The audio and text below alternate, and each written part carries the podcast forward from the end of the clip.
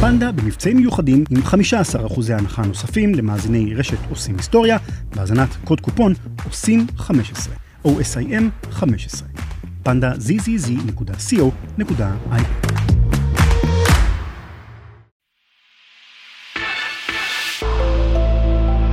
רשת עושים היסטוריה. רשת עושים היסטוריה. רשת עושים היסטוריה.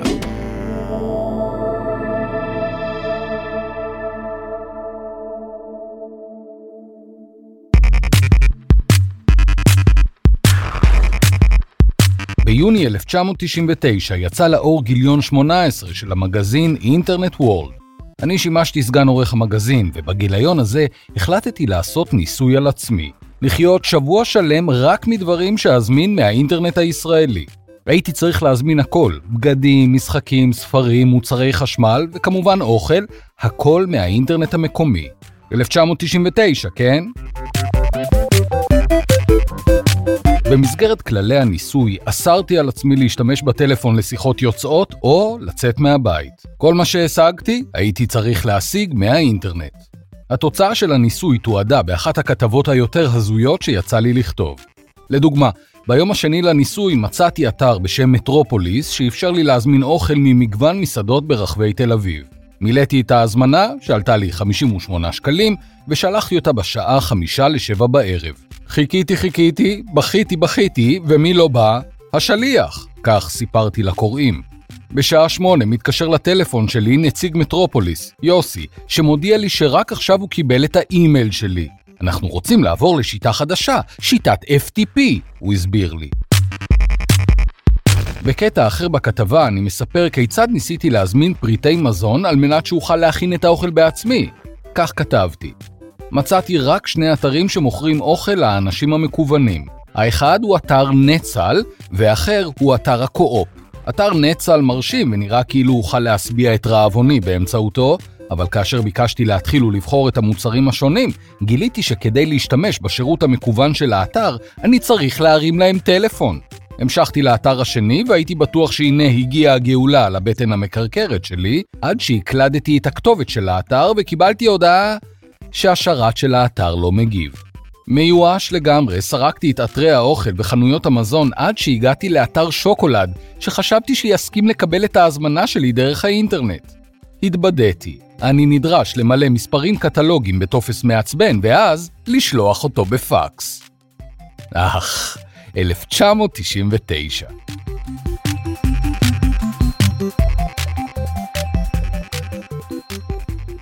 הבעיה עם 1999 לא הייתה שכמעט ולא היו אתרי אינטרנט או שירותים שבאמצעותם יכולת להזמין משהו. הבעיה הייתה שהזמן שעבר מהרגע שהזמנת משהו ועד שמה שהזמנת הגיע, נמדד בשעות ארוכות, לפעמים ימים, לפעמים שבועות. אתם יודעים מה קורה היום? חברת רוליק הצ'כית, אחת מחברות היוניקורן הצ'כיות הראשונות בהיסטוריה, מספקת את מצרכי המכולת של תושבים צ'כים בתוך 90 דקות. הסטארט-אפ בליברי הבריטי מביא את משלוחי המזון בתוך 45 דקות. המתחרה שלו, חברת גרוסומניה, גם היא מבריטניה, ושופלי הסקוטית, יביאו את המשלוח בתוך 30 דקות. אולי זו הסיבה שזאפ, הבריטית, מנסה לחסל את שתיהן, ומתחייבת להביא את המשלוח בתוך 20 דקות. 20 דקות, מה? החברות קאג'ו הצרפתית וליסק הפולנית יביאו את המצרכים אל סף הדלת של הלקוחות שלהן בתוך 15 דקות, וחברת פלינק הגרמנית, קבל השוודית וזפטו ההודית יצלצלו בפעמון בתוך 10 דקות. זפטו היא חברה מעניינת. היא הוקמה על ידי שני בני נוער הודים, בני 19, ובמאי 2022 היא הכריזה על השלמת גיוס הון בהיקף של 200 מיליון דולר לפי שווי של 900 מיליון דולר. זה קרה תשעה חודשים בלבד אחרי שהם החלו לפעול. השניים החליטו לקרוא לעצמם זפטו, כיוון שזפטו סקנד היא יחידת הזמן הזהירה ביותר. טריליונית מיליארדית השנייה. אבל זה לא עניין הודי. בשנת 2021 הזרימו קרנות הון סיכון סכום עתק של 4.7 מיליארד דולר לחברות סטארט-אפ אירופאיות, כולן מתחרות בתחום שנקרא Rapid Delivery. אז אולי זה עניין אירופאי? לא.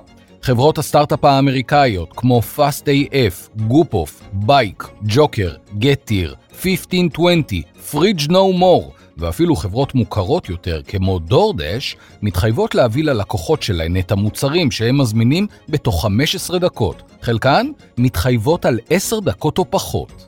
כשהשכנים שלי שואלים אותי אם אני יכול לתת להם כמה תפוחי אדמה, זה לוקח כמה דקות מהרגע שאני זז למטבח ועד שהם מקבלים אותם, והם גרים לידי, הם מרוחקים ממני 15 מטר. אז 10 דקות או פחות? מה זה הטירוף הזה? איך זה בכלל אפשרי? השליחים גרים בתוך הבתים של האנשים? הם צצים להם מתוך המגירות?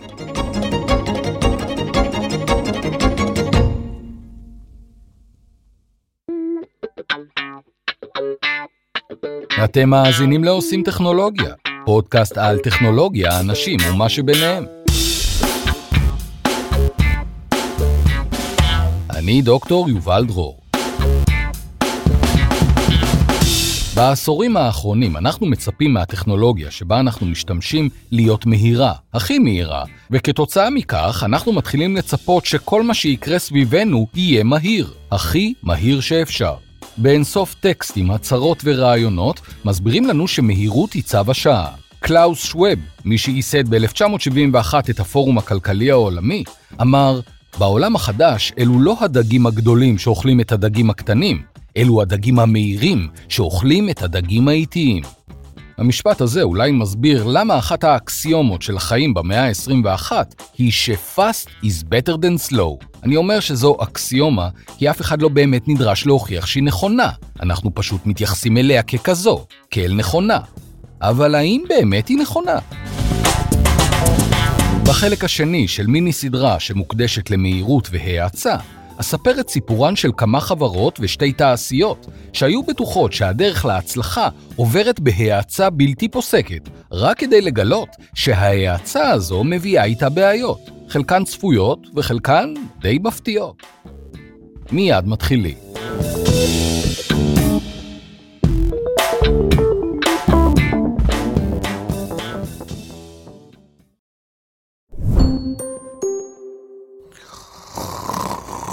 עם מזרן פנדה לא תרצו להפסיק לישון. פנדה במבצע מיוחד למאזיני רשת עושים היסטוריה, עם 15% הנחה נוספים על כלל המבצעים באתר, בקוד קופון עושים 15, או SIM 15. היכנסו לפנדה zzz.co.il ושתהיה לכם שינה טובה.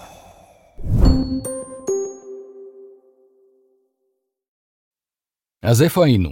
אה, כן, עם המשלוחים המהירים. אמרתי שזה נשמע לי מטורף לספק מצרכים בתוך עשר דקות מרגע השלמת ההזמנה, אבל כנראה שזה איכשהו אפשרי. אחרי הכל, אם זה לא היה אפשרי, לא היו כל כך הרבה חברות שהיו מנסות להיכנס לתחום הזה. כדי להבין איך זה אפשרי, צריך להבין את האופרציה. האופרציה מבוססת על הקמה של עשרות מחסנים אפלים באזורים צפופים כמו מרכז מנהטן, לונדון או פריז, והעסקת עובדים שמוסרים את המשלוחים ברדיוס של 2 עד 3 קילומטר מאותו המחסן. אלו מחסנים יחסית קטנים, שיש בהם מספר מוגבל של פריטים. תחשבו על סניף קטן של AMPM, יש שם כמה מאות מוצרי יסוד שנעים מבקבוקי שתייה, דרך ירקות, ביצים, אוכל קפוא, גלידות, אולי עוד כמה דברים מתוקים. אבל למרות שהמגוון יחסית מצומצם, מדובר בחתיכת אתגר. אתה צריך לקבל את ההזמנה, להכניס את הפריטים לארגז או לשקית, להעמיס אותם על אופנוע או אופניים, להגיע לבניין, לעלות במעלית, לדפוק בדלת של הלקוח, והכל בתוך עשר דקות. זה משוגע, והשיגעון הזה בא לידי ביטוי בתנאי עבודה סופר מלחיצים, שגורמים לעובדים לסכן את החיים שלהם בכבישים, בניסיון להגיע ללקוחות בזמנים הנקובים. כתבה שהתפרסמה בניו יורק טיימס מספרת על תנאי העבודה של העובדים שמועסקים בחברת גורילס. גורילס הגרמנית הוקמה במאי 2020, ובתוך זמן קצר היא הצליחה לגייס יותר ממיליארד דולר לפי שווי של 3 מיליארד דולר. למרות ההתלהבות שבה היא התקבלה בברלין, הבעיות החלו לצוץ במהירות. עובדים סיפרו שמלינים את השכר שלהם, שמספקים להם אופניים תקולים, שמחייבים אותם להעמיס על האופניים ארגזים במשקל כולל של למעלה מעשרה קילוגרם, מה שהופך את האופניים ללא יציבים, מה שמוביל לתאונות ולפציעות, שבגינן לא מפצים אותם. בפברואר 2021, בשיא החורף הגרמני, העובדים טענו שהם נאלצים לדווש בכבישים החלקלקים ומכוסי הקרח מבלי שהחברה מספקת להם ציוד מינימלי. התוצאה?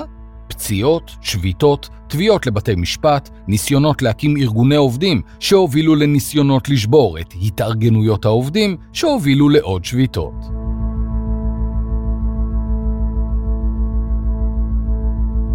גורילס טוענת שצריך לזכור שהיא משלמת שכר גבוה יחסית של 15 דולר לשעה, ומעסיקה את העובדים במודל של העסקה ישירה, מה שאומר שהם מקבלים הטבות שלא מקובלות בגיג אקונומי. העובדים מצידם טוענים שזה יופי שהם מועסקים בהעסקה ישירה, אבל השכר שלהם צריך לעמוד על 20, אפילו 22 דולר לשעה, וממילא הם מעריכים שכל ההטבות הנלוות שגורילס כל כך מתפארת בהן הן זמניות לגמרי. ההערכה הזו קשורה לאופן שבו החברות האלו פועלות. הן נכנסות לשוק במהירות ובעוצמה לאחר שהן גייסו סכומי כסף עצומים מקרנות הון סיכון, כאמור, גורילס גייסה יותר ממיליארד דולר, ואז הן שופכות את הכסף על האופרציה, שכוללת הקמה של מחסנים, רכישה של אופניים ותשלום לעובדים, והכל במטרה לכבוש את השוק במהירות. לאחר שהכיבוש מושלם, החברות האלו, שמפסידות עשרות רבות של מיליוני דולרים מדי חודש, גורילס לדוגמה, מפסידה בין 50 ל-75 מיליון דולר בחודש. כל חודש, החברות האלו מתחילות לקצץ בשכר של העובדים, תוך שהן מעלות את מחירי השירותים שהן גובות מהלקוחות. זה בדיוק מה שדורדש עשתה לשליחים שלה, מה שהוביל לשביתה. זה גם מה שעשתה GoPuff. גם היא גייסה קרוב למיליארד דולר מקרנות הון סיכון. גם היא הפחיתה בשכר של השליחים. גם היא התמודדה עם שביתה. כנראה שזו הסיבה שהסוציולוג הגרמני מוריץ אלטנריד אמר לניו יורק טיימס, כל מי שרואה בעצמו צרכן אתי לא מעוניין להשתמש בשירותים של גורילס.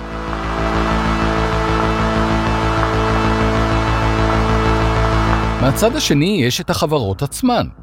הן מגייסות סכומי כסף אדירים ממשקיעים, ולמשקיעים האלו יש ציפייה להפוך את ה-100 דולר שלהם ל-500 דולר, שלא לומר ל-5,000 דולר.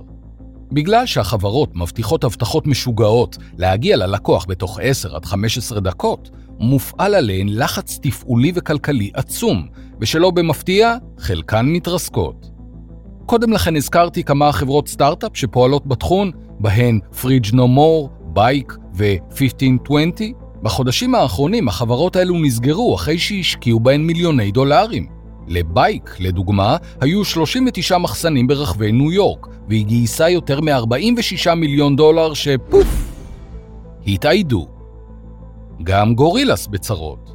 בסוף מאי 2022 היא פיטרה 300 עובדים, הכריזה שהיא יוצאת מארבעה שווקים שבהם היא פעלה, איטליה, ספרד, דנמרק ובלגיה, וקינחה בהודעה.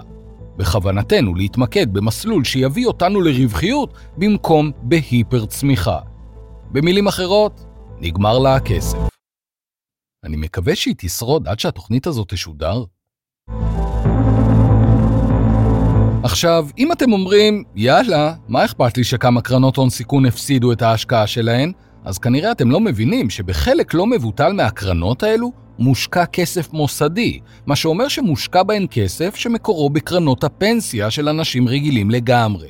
מה שאומר שאנשים רגילים לגמרי מממנים פנטזיות למשלוח שיגיע בתוך עשר דקות, ואז, לפחות בחלק מהמקרים, הכסף שלהם, כלומר חלק מהפנסיה שלהם, פוף, יורד לטמיון.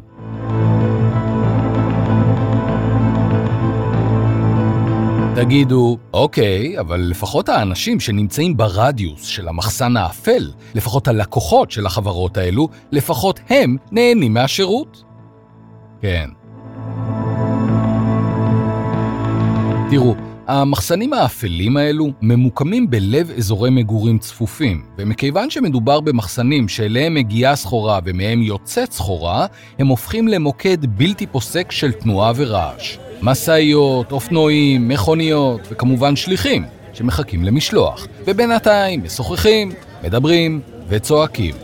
גם כאשר מדובר באופניים, כלי תחבורה לא רועש או מזהם, הם זרוקים על המדרכות, תופסים מקום של הולכי רגל ומסכנים אותם בשעה שהם נכנסים ויוצאים מהאזור במהירות.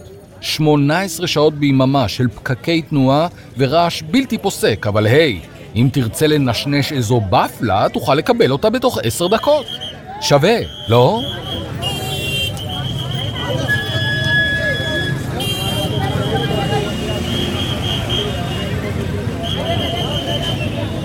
והנה לכם פרדוקס. אנחנו בטוחים שמהר יותר הוא טוב יותר, אבל הציפייה לשירות מהיר הופכת לנטל על כמעט כל מי שפועל בתוך היקום הזה. החברות מגיעות עם פנטזיה להציג פתרון לבעיה, אבל הן מגלות שהן צריכות להתמודד עם עלויות משוגעות שמחייבות אותן לגייס כסף ממשקיעים, שמחייבים אותן להציג צמיחה מהירה, שמחייבת אותן ללחוץ על העובדים, שהופכים לממורמרים. המחסנים שלהן ממוקמים באזורי מגורים, שאין בהם את התשתיות שנדרשות כדי לתפעל לעסק מהסוג הזה, מה שהופך את התושבים לכועסים, מה שמטיל נטל על המשטרה, שמוזמנת פעם אחר פעם לאזור בניסיון לפשר ולפתור סכסוכים ובעיות. אם בזה לא די, החברות האלו פועלות באזורים היותר עשירים של העיר, אבל הן נמנעות מלספק את השירותים שלהן בשכונות היותר עניות. כתוצאה מכך מתרחבים הפערים בין העשירים, שנהנים מהנוחות והחיסכון בזמן, לבין העניים, שהיו מאוד שמחים גם לחסוך בזמן וגם לא היו מתנגדים לקצת יותר נוחות, אבל הם לא זוכים ליהנות מהשירות. שלא לדבר על כך שהשירותים האלו מחסלים מקולות שכונתיות קטנות, כיוון שעכשיו אין שום סיבה לצאת מהבית, ללכת ברחוב, להיכנס אליהן, לרכוש משהו ולחזור הביתה. בשביל מה? בזמן שייקח לי לעשות את זה בעצמי, יגיע אליי שליח הביתה. זו לא רק פגיעה כלכלית בעסקים קטנים, אלא גם פגיעה במרקם החברתי הייחודי שמאפיין שכונות רבות, שחלק לא מבוטל מהאינטראקציות בין התושבים שמתגוררים בהם מתרחש בפארקים ו...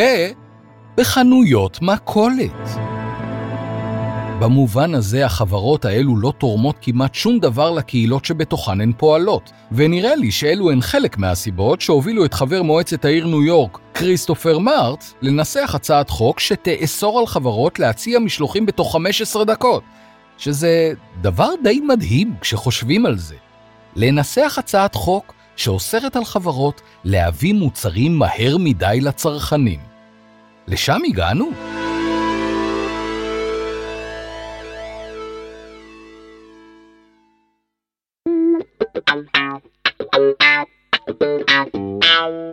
נמשיך הלאה. בואו נדבר על אופנה. עד למאה ה-19 אופנה הייתה דבר די איטי. אנשים לא קנו כל כך הרבה בגדים, גם כי לאנשים לא היה כל כך הרבה כסף, וגם בגלל שזו הייתה תרבות צרכנית אחרת. כאשר העשירים קנו בגדים, הם נתפרו בהתאמה אישית והוכנו מחומרים איכותיים. כאשר העניים קנו בגדים, הם קנו את מה שהיה אפשר להשיג במחיר נמוך. אופנה הייתה הדבר האחרון שעניין אותם. אבל אחרי המהפכה התעשייתית, שהייתה בחלקה הגדול מהפכה שעסקה במיכון תעשיית הטקסטיל, ייצור הבגדים הפך למהיר יותר, קל יותר וזול יותר. חנויות בגדים החלו לצוץ בכל פינה, ומעמד הביניים החל לרכוש יותר ויותר בגדים. במהלך המאה ה-20 הופיעו במדינות העולם השלישי ה-sweatshops, סדנאות היזע, שבהן הועסקו עובדים, חלקם ילדים, בתת תנאים, והכל כדי לייצר בגדים לצרכני המדינות המפותחות. עד לאמצע המאה ה-20, רוב חברות האופנה ייצרו בגדים לארבעה עונות השנה, תוך שהן מתכננות ומעצבות את הבגדים במשך חודשים, לפני שהם נשלחו לייצור. אבל בשליש השלישי של המאה ה-20, דברים החלו להשתנות. טכנולוגיות חדשות אפשרו ייצור מהיר יותר של בגדים, הרבה יותר מהיר, ובראשית שנות האלפיים מושג חדש כבש את העולם, Fast Fashion, אופנה מהירה, וחברות דוגמת H&M, פרימק וזרה, ששייכות לז'אנר הזה, השתלטו על אופנת הרחוב, תוך שהן מייצרות בגדים בקצב מסחרר.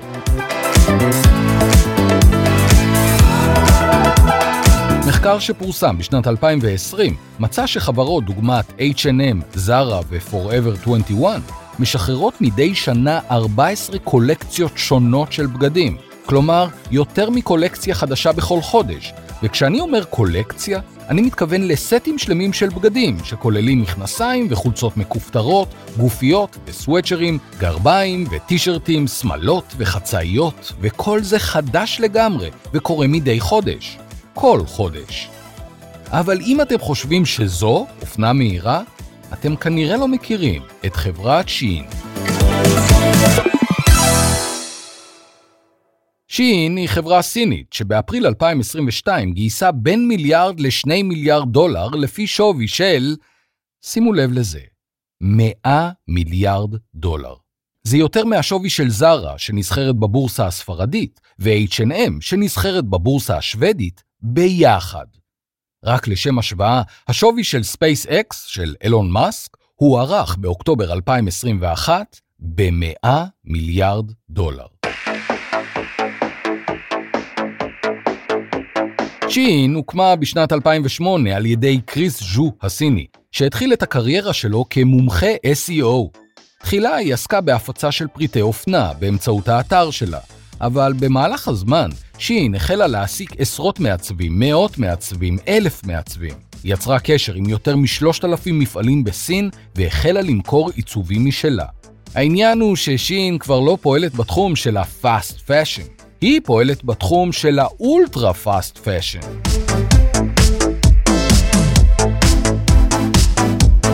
הקטלוג שלה מורכב מפריטי לבוש ואביזרים נלווים שנמכרים במחירים של 6 ועד 30 דולר.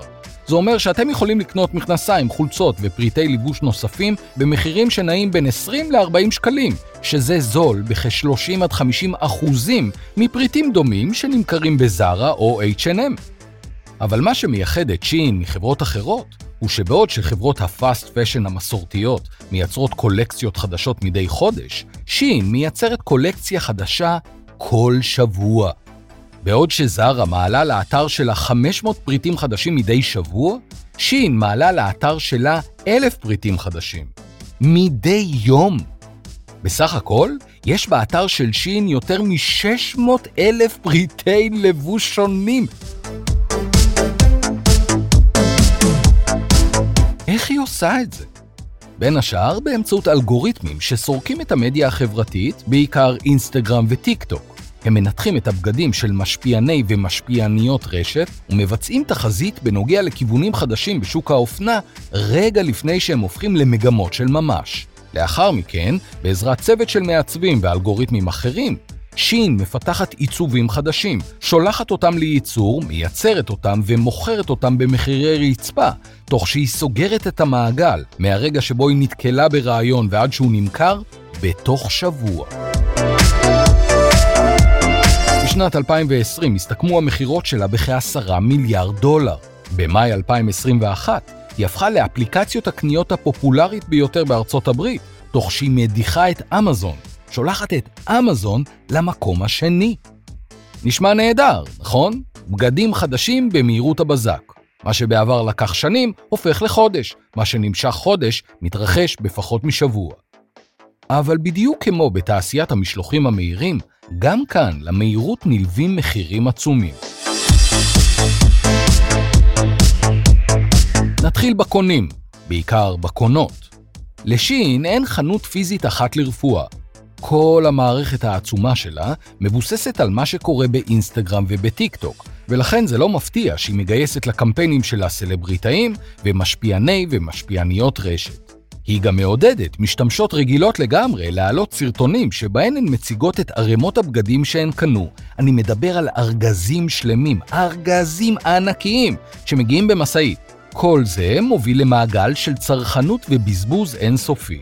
את רואה מישהי מעלה סרטון שבו היא מציגה ארגז עם עשרות פריטים שעלו לה בסך הכל 130 דולר, וגם את רוצה.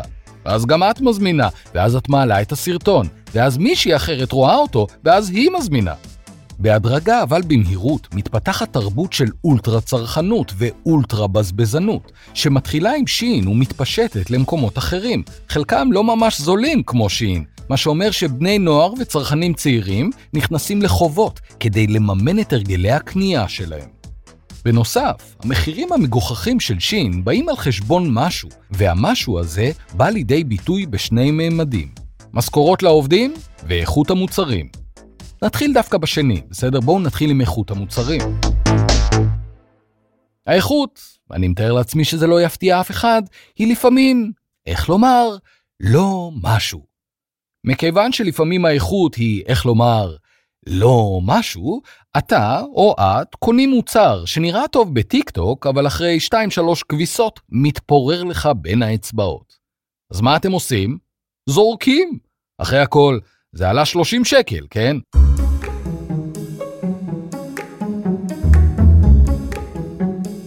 עכשיו, קחו את ההחלטה של האדם הבודד לזרוק חולצה ותכפילו אותה במיליוני צרכנים, וקיבלתם בעיה אדירה לאיכות הסביבה. על פי הערכות, כ-100 מיליון טונות של פריטי טקסטיל נזרקים מדי שנה, כל שנה. אלו 100 מיליון טונות של בגדים שמושלכים למזבלות או נשרפים. חלקם מעולם לא נלבשו. על פי הערכות, תעשיית האופנה מייצרת 30 עד 40 אחוזים יותר בגדים ממה שהצרכנים רוכשים בסופו של דבר. תגידו, טוב, אבל בטח אפשר למחזר. כן, רק 15% מכלל הטקסטיל שנזרק ממוחזר. בין השאר, כיוון שכ-60% מכלל הטקסטיל שנזרק לא ניתן למחזור, בגלל שהבגדים מיוצרים מתערובות שיש בהן פלסטיק, כמו ניילון או פוליאסטר. אין פלא שאמריקאי ממוצע זורק 37 קילוגרם של פריטי טקסטיל מדי שנה. למה לא בעצם? אתם לא זורקים לפח קרטון חלב, מילקי, אולי איזה שניצל שפג התוקף שלו? אז למה לא לזרוק חולצה שעולה פחות מכל אחד מהפריטים האלו? ליצור האינסופי של בגדים, שכאמור חלקם מושלכים אחרי זמן קצר, יש השפעה אדירה על התחממות כדור הארץ. חוקרים מעריכים שתעשיית האופנה אחראית על 8 עד 10 אחוזים מסך פליטת גזי החממה. היא גם הצרכנית השנייה בגודלה בעולם של מים. ולבסוף יש את העובדים. אם אתה רוצה למכור כל כך בזול, אתה צריך לחתוך בשני המרכיבים שעולים לך כסף. איכות החומרים שבהם אתה משתמש, והשכר שאתה משלם לעובדים שלך. איך חותכים בשכר לעובדים? קודם כל מחליפים חלק מהעובדים במכונות, ולעובדים שנותרים משלמים שכר נמוך ללא הטבות. שין היא אחת החברות הסודיות בעולם. בחברה לא מתראיינים, לא מזמינים עיתונאים למפעלים, לא מדווחים על הפעולות שלהם. בהצהרה רשמית של החברה נאמר שאין לה שום כוונה להפוך מחברה פרטית לחברה ציבורית. וזה די ברור למה. חברה ציבורית חייבת בדיווח לציבור המשקיעים, חברה פרטית לא חייבת שום דבר לאף אחד. במובנים רבים, שין היא הקופסה השחורה האולטימטיבית. אף אחד לא באמת יודע מה קורה בתוכה. אז הנה שוב סיפור על חברת אופנה, שבסך הכל רוצה לספק קולקציות חדשות במהירות, על מנת לענות במהירות על הטעם של הצרכנים, שמשתנה במהירות. אבל תראו מה זה עושה לצרכנים, תראו מה זה עושה ללקוחות, לעובדים, לכדור הארץ. חכו לי, אני מיד חוזר.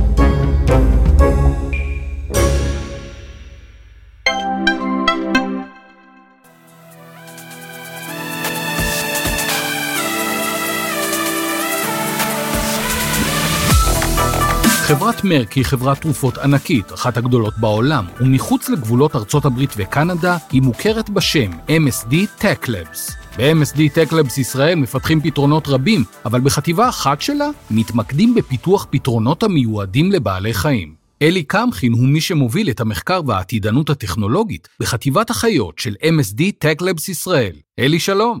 שלום, שלום. אנחנו יודעים איך זה להיות אנשי טכנולוגיה בתוך חברת הייטק מסורתית. ספר לנו על החוויה של ארגון טכנולוגי בתוך חברת תרופות, זה בטח נראה קצת אחרת, לא? כן, זה נראה קצת אחרת, אבל זו חוויה מאוד טובה. קודם כל כי זה מאוד דומה. MSD היא ארגון מאוד מדעי. מעבר לזה, יש לו המון דגש על יושרה מקצועית, מה שמאוד נעים לכולנו. מעבר לזה, חברת תרופות משקיעה המון המון כסף וזמן בפיתוח. למעשה MSD משקיעה 10 מיליארד דולר בשנה בפיתוח, אז הם יודעים מה זה תוכניות עבודה ומה זה השקעות ארוכות טווח ומה זה ניהול סיכון, כך שבהרבה מובנים זה נראה מאוד אותו דבר. אהה. אבל, יחד עם זאת, למרות שזו חברה מאוד גדולה, בתואר זרוע הטכנולוגית שלה, אנחנו מאוד מאוד ייחודיים. אז אנחנו מצליחים לשמר את התחושה של חברה קטנה, דינמית, זריזה, חדשנית, בתוך ניצול התשתית הרחב של החברת האם. יש פוטנציאל לעשות כל מיני דברים מעניינים בתחום הטכנולוגיה בתוך חברת תרופות? כן, בוודאי שכן. למעשה זה אפילו נהיה עוד יותר מעניין כשאנחנו נכנסנו לתוך MSD. אז רוע טכנולוגית בעצם נולדה כתוצאה מרכישה של חברה טכנולוגית אל תוך חברת אם שהיא חברת תרופות וחיסונים. כמה היא שילמה עליה? כמה מיליארדים טובים, וואו. למעלה משלוש וחצי מיליארד דולר. אז אתם אנשי טכנולוגיה נכנסים לתוך חברת תרופות, דיברנו על פוטנציאל, איך אתם מרגישים בתוך הארגון הזה? אז אולי אני אתן לך דוגמה שזה יהיה הכי קל. קדימה. בתור חברה טכנולוגית פיתחנו בין השאר קווי מוצרים גם לכלבים וחתולים. אוקיי. שוק היעד שלנו היו הבעלים של כלבים וחתולים. למשל, יש לנו מוצר בשם אנימו, שזה תג חמוד שיושב על הקולר של הכלב ומנטר את מה שהוא עושה. אוקיי. אז בתור הבעלים של הכלב רצינו לספר לך מה הוא עשה היום, כמה הוא היה פעיל, באיזה עוצמה הוא היה פעיל. רצינו לספר לך כמה טוב הוא ישן, כמה קלוריות הוא צרך. יכלנו גם לעקוב אחרי דברים מיוחדים שקרו לו, כמו הוא נובח יותר מדי, הוא מתגרד יותר מאשר בעבר וכדומה. אבל צורת החשיבה שלנו הייתה בעיקר הלקוח הסופי. ברגע שנכנסנו לחברת MSD, זה משתנה, כי עכשיו, מטבע הדברים, וטרינר זה היעד המרכזי שלהם, כי דרכו הם מוכרים את המוצרים שלהם. עכשיו, כשאתה בא אל הווטרינר, והוא מכיר את המוצר שלנו, אז עכשיו הוא מקבל נתונים מאוד אובייקטיביים ומאוד כמותיים על מה קרה לכלב. Mm-hmm. זה לא רק מה שהלקוח אה, מספר לו. מעבר לזה, דמיין לך שאני נותן עכשיו לווטרינר פורטל, שבו הוא רואה את כל הכלבים שהוא מטפל בהם, והוא יכול להתקשר אליך, להגיד לך, היי, תראה, אני רואה שהוא מתגרד יותר מדי, כנראה שיש לו דלקת אוזניים, אולי תקפוץ לביקור. זה ממש משהו שהווטרינרים היום יודעים להגיד? אז זה עוד לא לגמרי שם, אבל לשם זה הולך. אני אגיד לך עוד מעבר לזה. השימוש בטכנולוגיה בתוך פיתוח התרופות, או בתוך פיתוח הטיפולים בעזרת התרופות, גם הוא מתקדם. היום אנחנו עושים מחקרים עם כלבים שיש להם בעיות קרדיולוגיות, עם אה, כלבים שיש להם בעיות גירודים ובעיות אה, עור, עם מחלות אפילפסיה, ועל ידי שימוש באותו אנימו אנחנו מוצאים שימושים וערכים נוספים, מעבר ליעד המקורי של להסתכל רק על הבעלים של הכלב. אז הפוטנציאל הוא באמת מאוד מאוד גדול. אתה מוביל את המחקר והעתידנות הטכנולוגית בחטיבת החיות. בוא רגע נסתכל לעתיד. כשאתה מסתכל חמש, עשר שנים קדימה, מה אתה רואה שם? אז באמת אנחנו רואים או מצפים לשינוי די דרמטי. למה? כי אתה מסתכל על מה קרה בעשרות שנים האחרונות של המהפכה הדיגיטלית, בעצם בזכות הרכיבים האלקטרוניים ובזכות תוכנה, אנחנו המהנדסים יכלנו להתרחק מהפיזיקה, להתרחק מהאלקטרונים. אנחנו מנצלים כלים של עצמנו כדי לפתח דברים מדהימים ששינו את החיים של uh, כולנו. אוקיי. Okay. אבל כסייד אפקט לזה, אנחנו נוטים לעשות דברים שהם הרבה פחות מסוכנים, לא בא לנו עכשיו לחקור דברים יותר מדי מורכבים, אנחנו רוצים שזה גם יהיה מאוד מהיר. בשנים האחרונות מתחילים לראות מגמה של קצת לחזור למקורות, מה שמכונה deep tech. מה זה deep tech? זה לבוא ולנסות להתמודד עם בעיות יותר מהותיות של העולם מעוד מערכת e-commerce או מודל עסקי חדש. לקחת את כל היכולות הטכנולוגיות אל הכימיה, אל הפיזיקה, אל הביולוגיה. אוקיי. Okay. שיאפשרו דברים באמת הרבה יותר מהותיים, אבל הרבה יותר קשים לפיתוח. סתם ניקח דוגמאות כדי... אנחנו יודעים שכל כלב, אפשר לאמן אותו לזהות פצצות או לזהות סמים. למען האמת, אפשר גם ללמד אותו לגלות מחלות, אפילו מחלות סרטן. Mm-hmm. גם דבורים ניחנו ביכולות האלה. מה שהם יודעים לעשות זה בעצם לזהות את הכימיקלים, או את הפאטרן של הכימיקלים שאנחנו, הגוף שלנו מייצר כשאנחנו חולים. למה לא לעשות את זה בצורה דיגיטלית? דמיין לך שאני יכול לשים איזשהו סנסור עכשיו בלול, ולבוא ולהגיד שהופה, מתחילה להתפתח פה שפעת עופות, או שאנחנו מזהים רמה גבוהה מדי של סלמונלה, בלי לגעת באף חיה ובלי כלום, להתריע ולעצור את זה בזמן. כשאתה ואני הולכים לרופא, תמיד יש לו קצת דילמה, רגע, יש לו וירוס או חיידק? נכון, לתת לו אנטיביוטיקה נכון. או לא לתת לו אנטיביוטיקה? האמת שבעולם החיות זה הרבה יותר גרוע, כי תמיד ייתנו לו אנטיביוטיקה, כי אין זמן לעשות את כל הבירורים האלה, ואי אפשר לתת למחלות להתפרץ. אז דמיין שעכשיו אנחנו נייצר ביומרקרים שיודעים לזהות אם זה וירוס או חיידק, אפילו לא להגיד איזה חיידק זה, אלא אם זה וירוס או חיידק, נוכל לחסוך הרבה אנטיביוטיקה, נוכל לייצר חסינות יותר טובה לאנטיביוטיקה לאורך זמן. אפשר ממש לשנות את הצורה ואת סוג המוצרים אה, שחברה כמו MSD יכולה לייצר קדימה. ודווקא MSD, בגלל שהיא מורגלת בפרויקטים מאוד ארוכי טווח, מאוד מסוכנים, יש את כל היכולות של כימיה וביולוגיה ומחקרים קליניים אה, מדעיים ומעמיקים. אנחנו כזרוע טכנולוגית זה בדיוק החוליה לפאזל כדי להשלים אותו ו- וללכת קדימה במלוא הכוח. אלי קמחין, מי שמוביל את המחקר והעתידנות הטכנולוגית בחטיבת החיות של MSD ישראל, תודה רבה.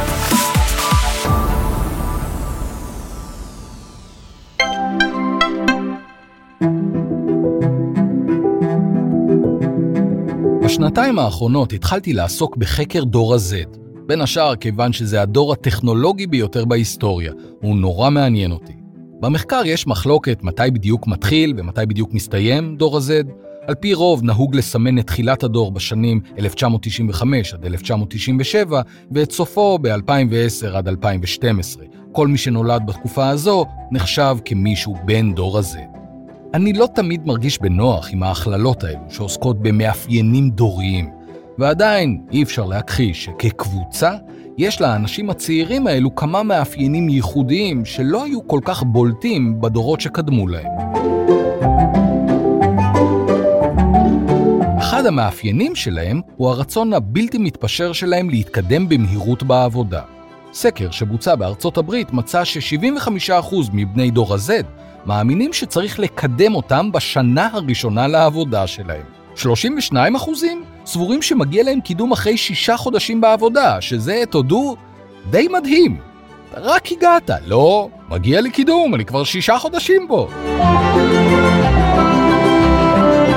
עכשיו, יש לכך כל מיני סיבות, אולי בהזדמנות אני אכנס אליהן, אבל מה שבטוח הוא שמעסיקים רבים מגרדים את הראש וטועים איך הם יכולים לבנות מסלול קריירה לעובדים שמצפים לקבל קידום חצי שנה אחרי שהם הגיעו לעבודה. ועדיין, כפי שאמרתי גם בחלק הראשון של הסדרה, תופעות שנראה שהן חדשות לגמרי לא התחילו אתמול. ב-2008 פורסם ספרו של ריצ'רד הול, הסודות להצלחה בעבודה, עשרה צעדים שיאיצו את הקריירה שלכם. הול הוא סוג של אי שיווק וקריאייטיב, ובמהלך השנים הוא פרסם כמה וכמה ספרים, כולם מלאים בעצות. איך להעביר את הפרזנטציה הכי טובה, איך להעלות רעיונות מבריקים, איך להיות יצירתי. אתם קולטים את הטיפוס, כן? בספר שלו מ-2008 על הסודות להצלחה בעבודה, הוא הקדיש כמה עמודים לעיסוק במהירות. מהירות היא הכל, כך כתב הול. היכולת לעשות דברים ולהגשים יעדים במהירות רבה יותר גורמים לך להרגיש נרגש ונלהב. מהירות מרוממת את רוחך. מאז הופעת הווב אנחנו חיים בעולם מיידי. האם הוא טוב ממה שהיה קודם לכן? בוודאי. מישהו מצלם תמונה של חברה שלו, שולח אותה לחבר שלו, ובתוך שעה מיליונים רואים אותה. כבר כמעט אין סודות. אנחנו מכורים למהירות. אנשים בנויים כדי ליהנות ממהירות. יש משהו כמעט קריקטורי בשיר ההלל שהול כותב למהירות, ועדיין אי אפשר להכחיש את העובדה שכחברה התרגלנו לחיות במהירות ולקבל הכל במהירות. כמות האנשים שמספרת לי שהם שומעים פודקאסטים במהירות של 1.5 ואפילו במהירות כפולה היא עצומה. יאללה, דבר מהר, דבר מהר, חבל על הזמן. נו, חבל על הזמן, אני כבר בחנייה. סיימתי את האימון, דבר כבר, דבר כבר, דבר כבר, דבר, דבר, דבר. זה לא שהם המציאו משהו, החבר'ה הממהרים האלו, כן? אני זוכר איך בשנות ה-80 נפוצה שיטה חדשה שלימדה קריאה מהירה. זה היה שוס. היו קורסים שלמים שלימדו אותך לקרוא מהר. אחרי הכל, למה לקרוא לאט, אם אפשר לקרוא מהר? אחרי הקריאה המהירה הגיע speed dating, שבתורו הוביל לראיונות עבודה מהירים, שהרי מהו dating אם לא סוג של ראיון? אם dating אפשר לעשות בחמש דקות, למה לא ראיון עבודה? מחייגים מספר טלפון? למה לא לעשות speed dialing? רוצים לשמוע הרצאה? בוודאי, אבל אפשר לקבל אותה בפורמט של TED? 17 דקות. אה, בוא נעשה את זה 15 דקות. פעם מישהי שאלה אותי, יספיקו לך חמש דקות להרצאה? עניתי בוודאי, זה המון זמן, אני נותן הרצאות ב-30 שניות. לפעמים אני מעביר הרצאות שלמות במשפט. תני לי משפט, אני כבר אסתדר. משפט. מה לגבי תוכנית בישול? עזבו אתכם, למי יש כוח או זמן לכל הדבר הזה? ניתן לכם סרטון טייסטי קצר, 60 שניות, יש לכם ארוחת מלכים. לא סתם אני מזכיר אוכל, כי מלך המלכים של המהירות הוא המזון המהיר, הפאסט פוד. תיכנס, תזמין, תקבל, תאכל, תצא, הכל בכמה? 15 דקות? אין לך זמן לשבת? אין בעיה. שב במכונית עד שתגמור להגיד מה אתה רוצה, האוכל שלך יהיה מוכן. תאכל בנסיעה, תאכל בנהיגה, חבל על הזמן. תעשה את זה מהר. סיימת?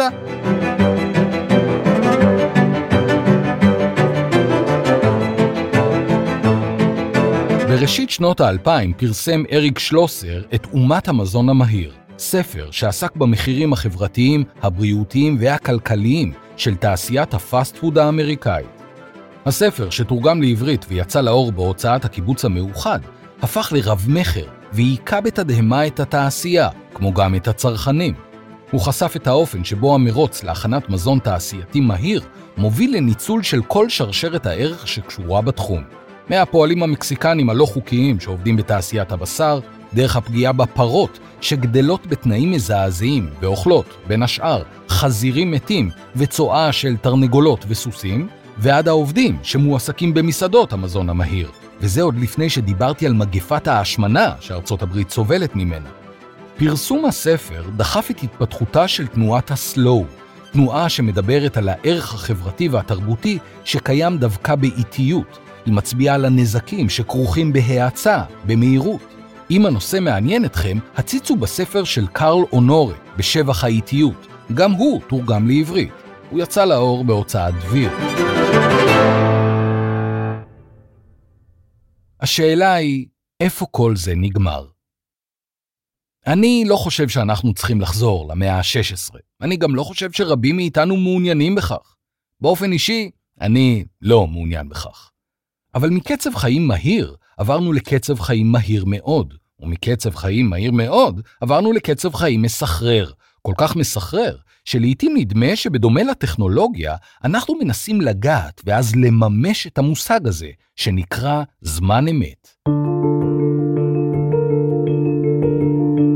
המשמעות של זמן אמת, real time, היא שנוכל לחוות את העולם ללא שיהוי, ללא המתנה.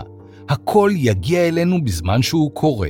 אנחנו רוצים שהמידע יגיע בריל טיים, שההחלטות יתקבלו בריל טיים, שהבידור יהיה בריל טיים, ושאת הכל יאפשרו לנו טכנולוגיות סופר מהירות שגם הן עובדות, כמובן, בריל טיים. למשל, תסתכלו עכשיו סביבכם. תסתכלו רגע. תסתכל, תסתכלו רגע סביבכם, מה יש שם? מה יש שם? אנשים, מכוניות, עצים שנעים ברוח. מה שקורה בעולם מגיע אליכם בזמן אמת, נכון? אין שיהוי, אתם לא מחכים, נכון? אז זהו, שלא נכון.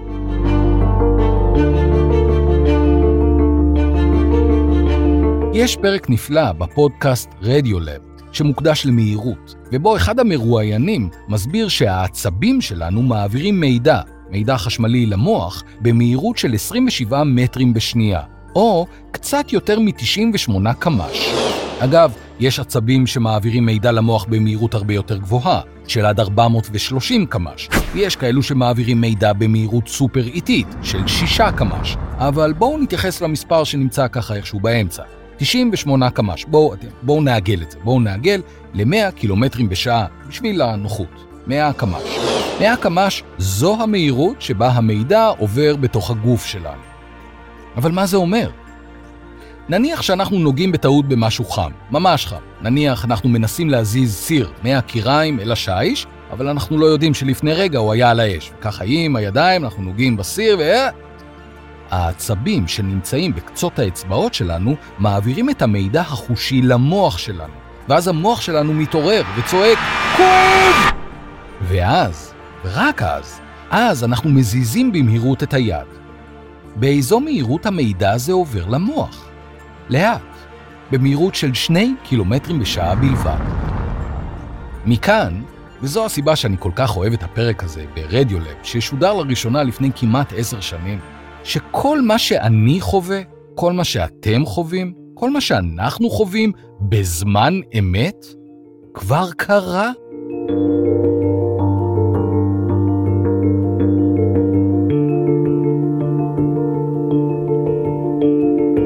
זה מזכיר בהייה בכוכבים. אנחנו מסתכלים בלילה על השמיים ורואים כוכבים מנצנצים, אבל האור שנפלט מהם ונקלט ממש ברגעים אלו בעיניים שלנו, יצא לדרך לפני מיליוני שנים, אפילו יותר. אנחנו מסתכלים על משהו שקרה בעבר.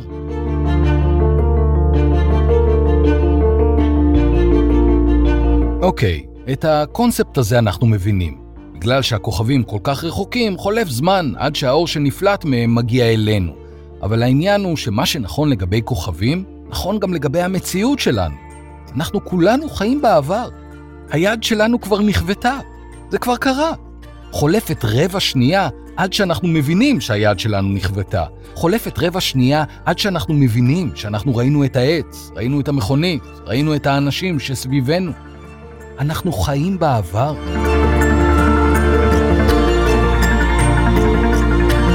למרות שמבחינה מדעית המונח זמן אמת מטעה לגמרי, למרות שכולנו, בדרך זו או אחרת, חיים בעבר, אנחנו מנסים לקחת את כל מה שנמצא סביבנו ולהאיץ אותו, כך שנוכל לחוות אותו בזמן אמת. real time. שלא תבינו לא נכון, יש מקרים שבהם אנחנו רוצים מהירות, שאנחנו חייבים בהם מהירות. במקרים כמו שבץ מוחי או התקף לב, כל שנייה קובעת. פינוי מהיר, תגובה מהירה, טיפול מהיר, הם לפעמים ההבדל בין חיים ומוות. אתה רוצה מהירות כאשר אתה משתתף בתחרות ריצה. אתה רוצה אינסטינקטים סופר מהירים כאשר אתה משחק בייסבול, ואפילו כאשר מישהו קופץ לך מול הפגוש בזמן שאתה נוהג. למהירות יש ערך. אבל יש מקומות ויש מקרים שבהם הערך של המהירות לא משתווה למחיר שאנחנו משלמים כדי להשיג אותה. המחירים הם לעיתים עקיפים ולעיתים הם סמויים מהעין. אנחנו לא מבינים מהו המחיר הסביבתי של זריקת בגדים לפח, כיוון שלא שורפים ליד הבית שלנו את ערימות הבגדים שזרקנו השבוע. אולי אם זה היה קורה, היינו מתחילים לחשוב פעמיים לפני שהיינו קונים כל כך הרבה בגדים. אבל למרות שהמחירים הם נסתרים, זה לא אומר שהם לא קיימים.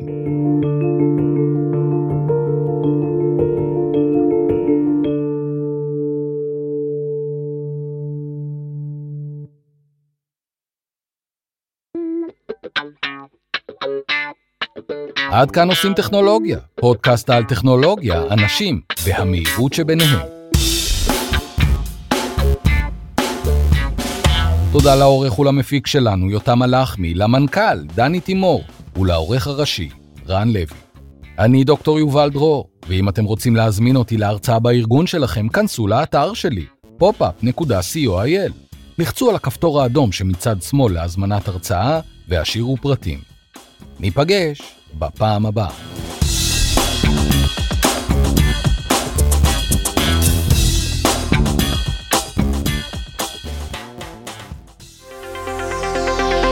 לפודקאסטים נוספים של רשת עושים היסטוריה ולהצטרפות לרשימת התפוצה של התוכנית בדואר האלקטרוני, בקרו ב-עושים-היסטוריה.com או הורידו את אפליקציית עושים היסטוריה בחנות האפליקציות של אנדרואיד.